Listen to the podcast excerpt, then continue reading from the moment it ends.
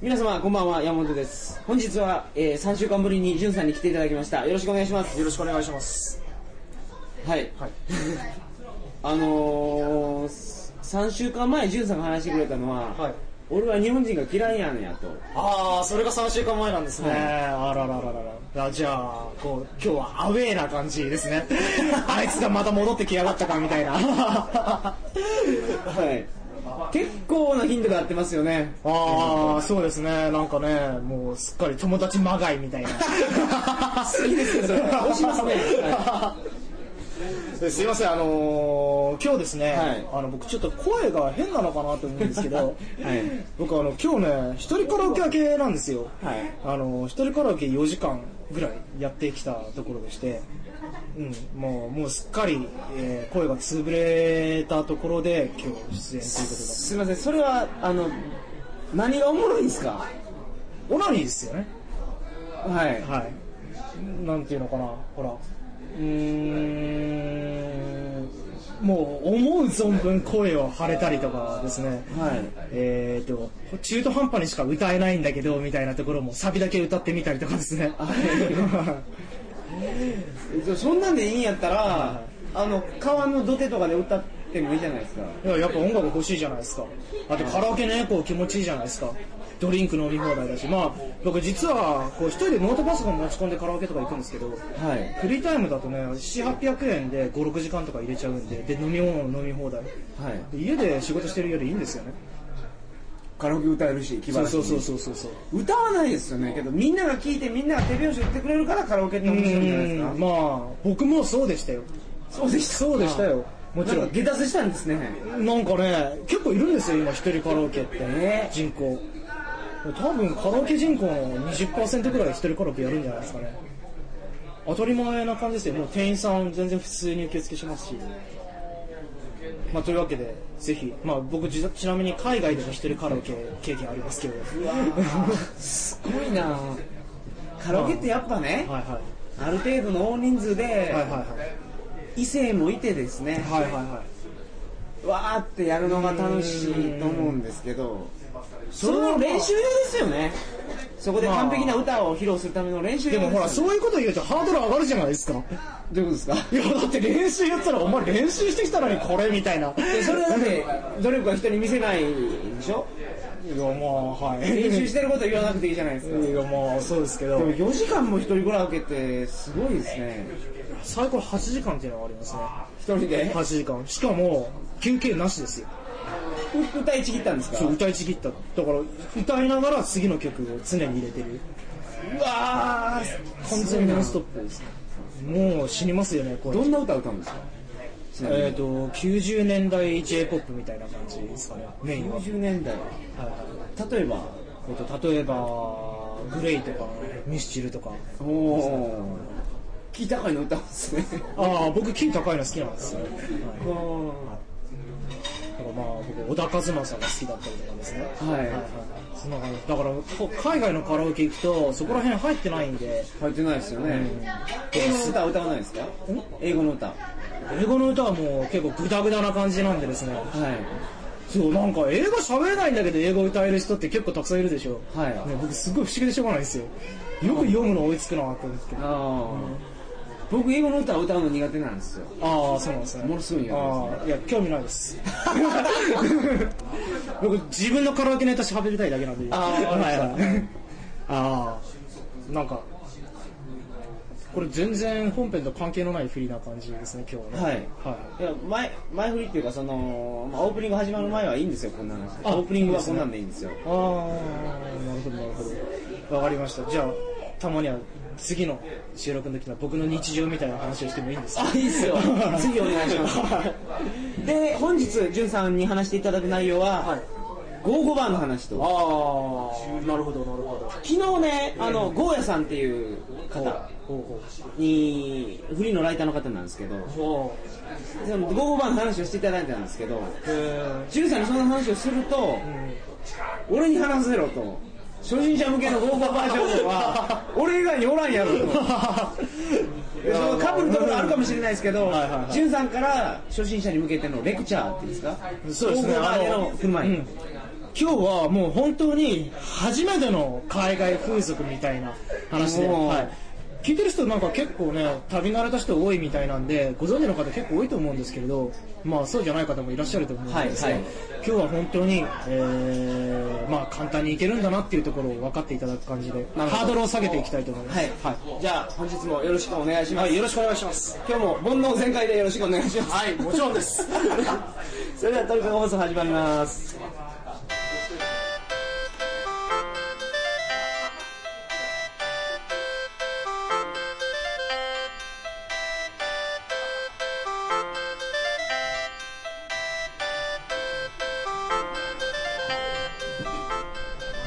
してこんばんは。2008年2月22日金曜日鳥かご放送第125回をお送りします。番組に関するお問い合わせは info.tkago.net info.tkago.net までよろしくお願いします。はい。というわけで本日はそうですね。じゃあまず何から話そうかなと思ったんですけどはい。えーとね、その初心者向け入門ということで、ちょっと海外風俗のこう全貌ってやつをね、一回こう掴んでおくと、あの、いや、ちょっと言い過ぎました、ね。それは先生違うな。いや、ちょっと言い過ぎました。お風呂敷海外風俗の全貌をお話しいただけると。うん、まあまあ僕もちろん行った国ことのない国の方が圧倒的に多くて、はい。知らない風俗情報の方が多いわけですけど、はい。それでもまあねいい加減もう大体想像ついた感じなんですよ、はい。初めて行く国でも、まあ、どこら辺行ったのか風俗あるのか大体見当つくし、まあ、危なさとかもなんか嗅覚がついてくるような感じになるわけです、はい。でねえー、っと初めてのバックパック旅行も初めての風俗も、これはタイのバンコクがやはり一番ハードル低かろうと。なるほど。まずは、まあ、ここでね、えー、と一段階段を上っておくと、はい。あのー風俗ライフバックパック旅行ライフが、はい。あの充実しますよと。いうことで、まあ、今日はあのバンコクを入り口としたですね、はい。お話をしたいなとはい。思います、バックパッカーの旅行として僕タイを一番に選ぶというのは間違いではないと思うんですよ、はいはい。ではバンコク、はいはいはい。1週間ぐらいの旅行であればですね、えバンコクで、バンコクが一番いいのかなと思いますけどね。ーいやまあやっぱりバックパッカーは顔さんを目指すというかね、はい。まあ、あそこら辺はやっぱりバックパッカーのメッカだメッカだし、はい。うーん初心者から上級者まで、はい。トランジットエリアとしてですね、はいはい。まあ、栄えてますよね。はい。はい。トランジットというのは乗り換えの、えーそうですね。初心者に優しい取り組み。ああ、そうですね。はい。中継地点ということでね。はい。ここを起点に旅が始まるみたいなところがあるじゃないですか。そうそうなんです。インド行く人も、まず東京とか大阪からバンコクに行って、バンコクで情報を集めて、そこからインドに行くと。そうそうそう。まあ、僕もやっぱり初めてはバンコクでしたし。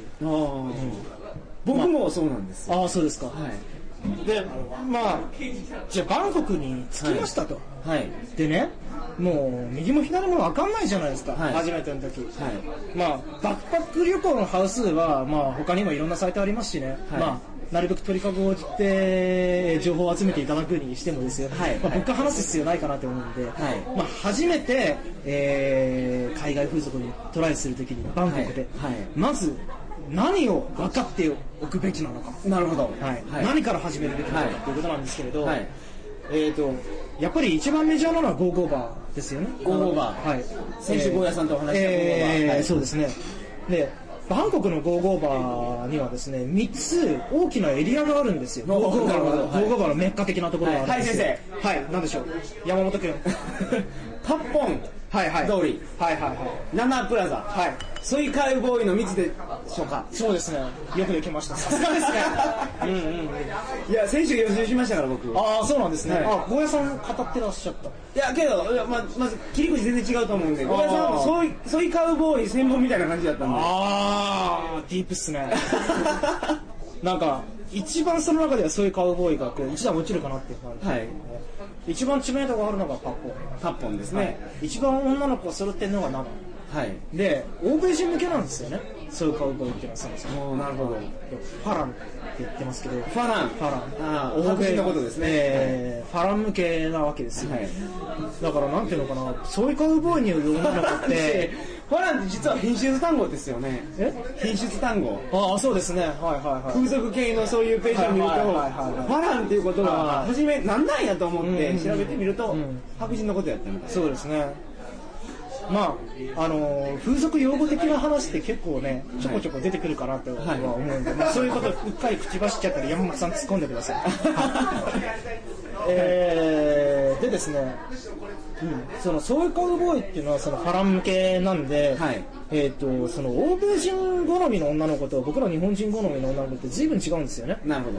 えー、こう顔が濃い女の子というか、まあ、ちょっと変わったというかですね。まあねまあちょっとどうなんだろうっていうような女の子もあの欧米人は好きだったりするわけですよ。ぶっちゃけですけど、ちょっとブサメが好きですよね。えー、まあね。この人って。え顔が整ってる子っていうのはあんまり、うん、好きじゃないのかなっていう。ーそうなんですかね。なんか不思議ですよね、まあでも彼らにとっては美人なわけですから、はい。まあ世の中の美人のねこう尺度っていうのは難しいなって。そういう勉強ができるのはまあそうカウボですよね、はいあだからそういう意味では女の子のリスナーもいると思うんですけど、えー、と見学に行くんでしたらあのちょっと怖いもの見たさで行く女の子とか結構いるんで、はい、うん、あの僕も女の子連れてったことありますしですね、あのまあ、女の子だけで行くのはちょっと敷居高いかもしれないですけど、はい。えー誰か顔さんあたりで人を誘って行ってみても面白いんじゃないのかなとん思いますね、でえ初心者が選ぶべきところはその3つ、はい8本、7、ーはいはい。そういうカウボーイ、うん。どこなんですか、これはですね昔はなんていうかこうパッポンって言われてた。今でもなんかこう風俗情報を手に入れてないとパッポンに行っちゃいがちなんですけど、はい。これはもう断然7に行った方がいいと思いますね、7プラザ。えーあのっていうのはねパッポンぼったくり多いんですよ何の情報も持たないで客引きについてったらぼったくりにある可能性っていうのは結構あると思いますよ。はい。で特にあのそうこれを覚えてた方がいいかなと思うんですけどパッポンの2階ははい。ぼったくり率が高いです、あこうまあ要するにビル街なんですよねこうはい。一本大きなまあ一本二本大きな筋があってパッポンっていうのはまずストリートの名前ですね。そうそうそうですパッポンストリートパッポン通りなんですよね。そうですね、はい。えーソーカウボーイも7もまあそうですね。7はまあエリアの名前っていうか、はい。はいはいでそのパッポンストリートにはこう風俗ビルがたくさん並んでて、はい。で、えーその中にあるわけですよ。ちっちゃいお店がたくさんね、でその中でもその2階に行くとぼったくり率が高くて、はい。先生先生。はい。何でしょう？僕もぼったくりに会いました。ああそうですか、はい。まあ基本ですよね。2階でタイガーショーを見せてくれると。ほうほうほタイガーショーっていうのは日本でいうところの花電車ですね。うおーおー。女性がその女性器を使っていろんな芸をしてくれると、吹き矢吹いたりとか、そうそうそうそう、はいはいはいピンポン玉を打ち込んできたり、えそういうショーがあるんですけど、うん。まあ、そういうショーがあるというところで、うん僕はあ思いっきりぼったくられました。ー、おーなるほど。どのぐらいいかほど？あけそんなには取られてないんですけどね。いくらぐらいやったかな？2000円ぐらいですね。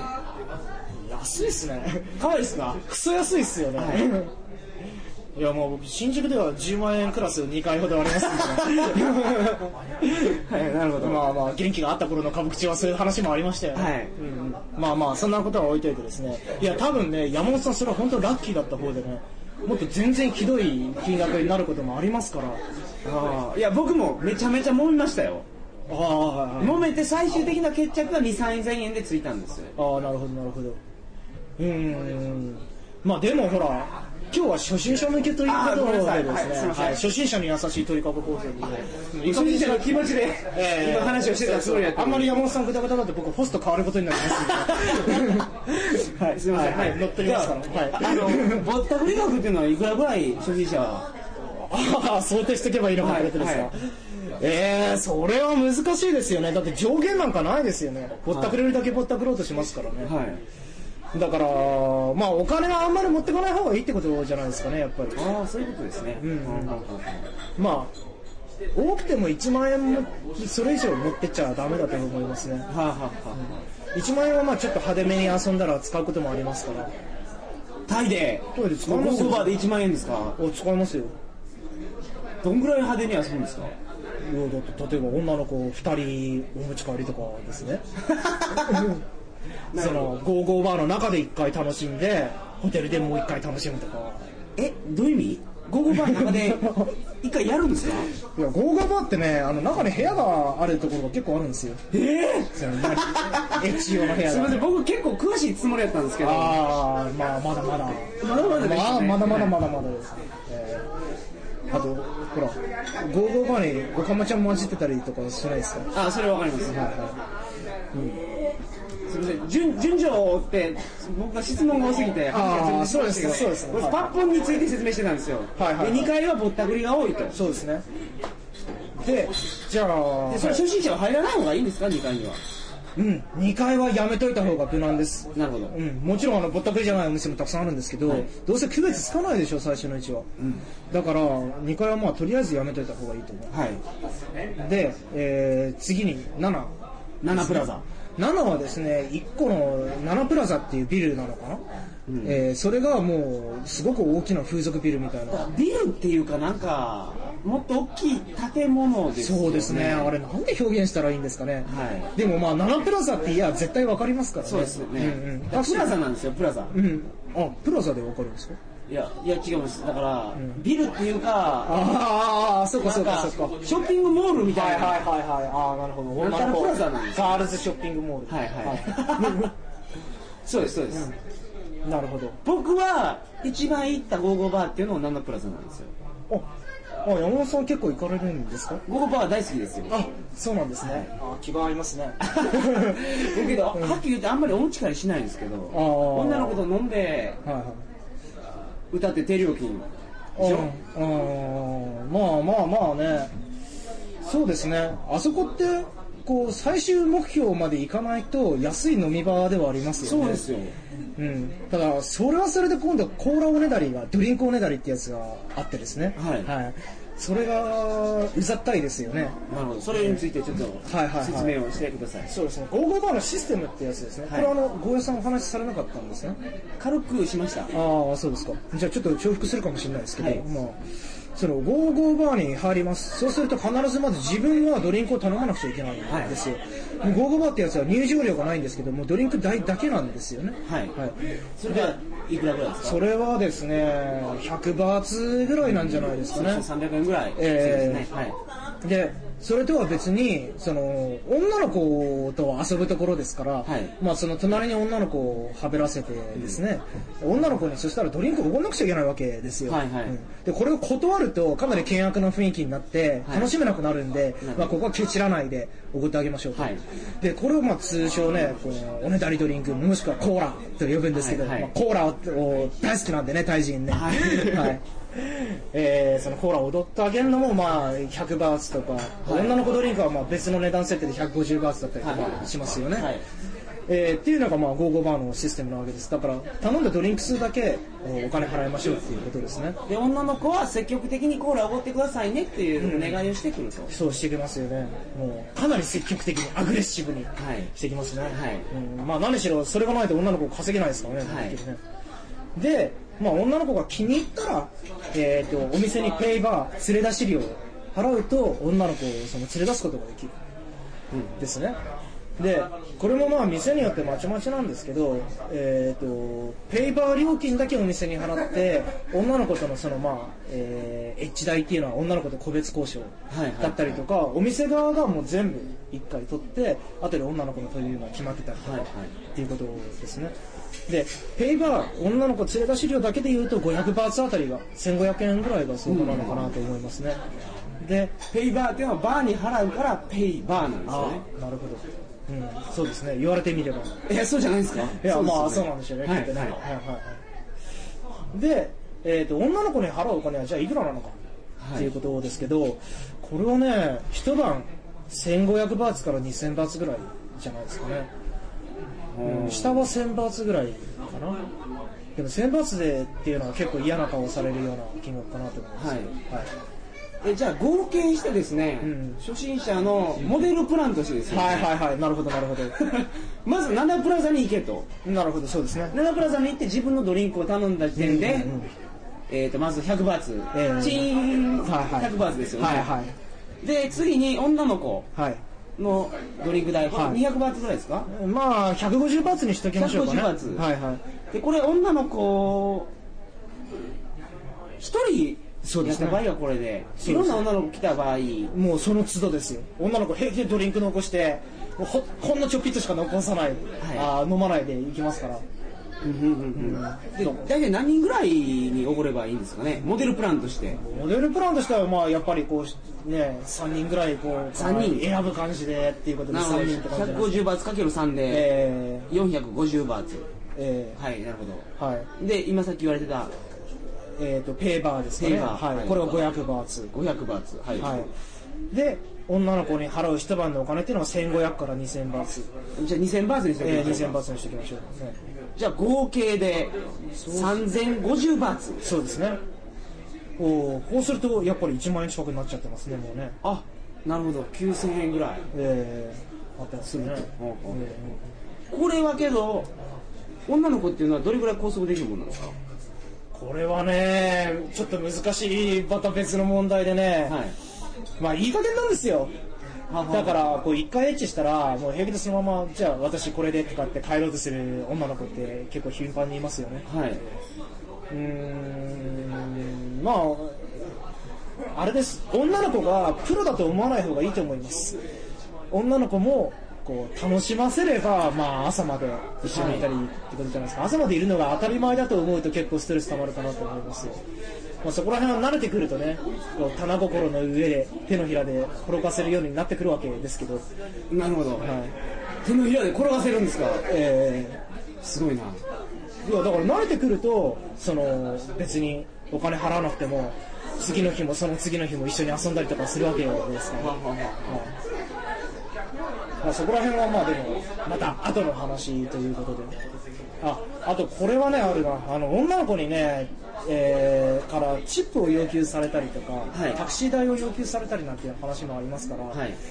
まあ、そこら辺も払って歩ける気があるんだったらやっぱり1万円ぐらいトータルで見といた方がいいんじゃないのかなと思います。なるほど。それがもう海外風俗をデビューするには。うんもっと優しい方法はあります。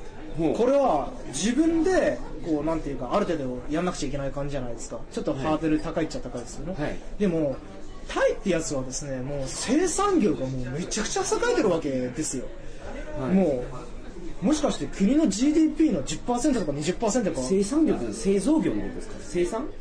国民総生産です。あははは GDP ですね、はい。はい、の10%とか20%占めてんじゃないかと、もはい。うこれ確実に言えますけどタイで生産業なくなったらもうめちゃくちゃ不景気になりますよ。生産業って何何の生産ですか？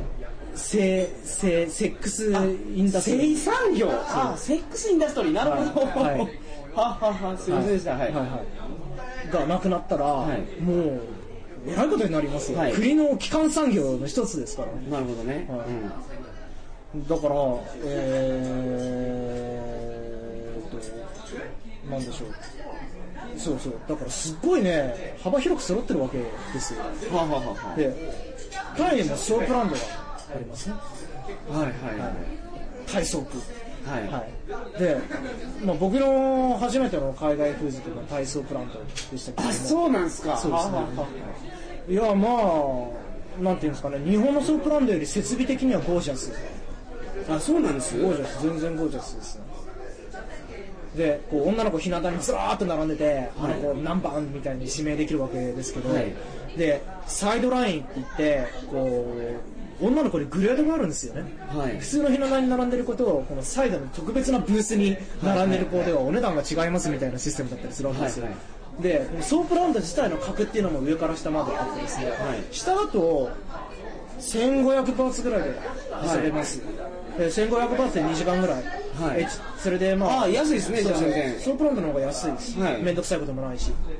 ただなんかこう駆け引き的な面白さもないしああなんかもう本当にエッチだけみたいな感じで、い。まあ、虚しいっちゃ虚しいですよね。なるほど。で、まあ上はまあ結構なクラスがあって、多分2万バーツ、1万バーツとか2万バーツクラスがあるんじゃないかえな。え1万バーツはあると思いますね。3万？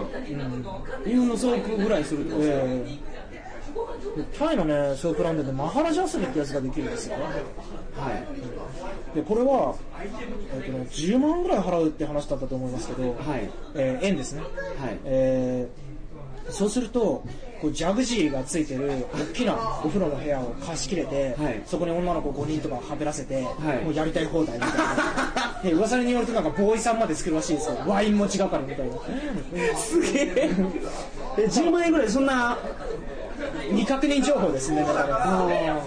多分ポセイドンっていうソープランドなんじゃないのかなと思うけど。はい。そこはなんか日本人でね、女の子8人並べてやりたい放題やりまくったっていう伝説がある人だから、すごいな。ポセイドンがだから一番こう、金に任せてはいやりたい放題っていうことだったらポセイド。ンなるほど。っていうことですかね。はい、こんな感じですか初心者の。えーとね、一つ言い忘れていはい。る非常に重要な情報があります。今僕が話したような情報は全部日本でも買えるある雑誌に書いてあります。これはタイ・バンコクの風俗手引きになってますからバンコク・パタヤあたりかな。はい。うん、あチェンマイあたりの情報も載ってますね、うん。えはい先生。はい。時代やりですか？ー、ごめんと はい。そうですね。でこれあの日本でも買えるんですよね。あそうなんですか？はい、あの G ダイアリーで検索してみてください。そうすると,、えー、とあーアルファベットで G ハイフンダイアリーですね、日記のダイアリー。で検索すると、まあ、しょっぽいサイトが出るんで。そこで、えー、と GI ダイアリーの日本での取り扱い店が多分書いてあったと思いますね。あそうなんですか？僕はバンコクでん。人に見せてもらって、はいはいはいはい。なんか一般の雑誌というかですね、えどうしようもない記事ですそうですね。G ダイアリーめちゃくちゃ面白いですよ。僕ね、初めて G ダイアリー見て、あまりの面白さに、はいあの、バックナンバー揃えましたからね。え持ってるんですか？いや、持ってるの捨てましたけど。いや、なんでですか？だって持って帰るの大変ですもん。めちゃくちゃ重いんですもん。いやー僕バックナンバーあれ全部読んでみたいなと思いますけどねあの、タイの古本屋さんで結構揃えますよ。あそうなんですか、うん。まあ、全部ってなるとかなり厳しいですけど、はい。あの、結構揃えます。で、最新情報である必要全然ないんで、はい。まあ何ヶ月か前の G ダイアリー結構安く買えるんでですね、はい。それを買って読みましょうって感じです。ちなみに定価180バーツぐらい。540円ぐらい、はい。でも日本で買うと600円とか700円とかするんじゃないかなと。高いっすね。高いです。あ高いですけど安心料としては。ーなるほど。間違いない。はい。そしてバンコクには日本人経営の風俗店もたくさんありますから、はい。まあ、なんでしたらこう山本さん経由でちょっと紹介できるすごくいい風俗店もバッチリ用意してございますんで 社長さん友達ですから絶対間違いないですここは。サービスレベルも任せてください。さすがじゅんさん。それではえー、何回も聞いてはい復習してください。あそうですね。はい。そうですね。えーそれでは来週の放送もまたじゅんさんとお送りしますので、はい、えーよろしくお願いします、はい、よろしくお願いします。それではおやすみなさいませ。おやすみなさい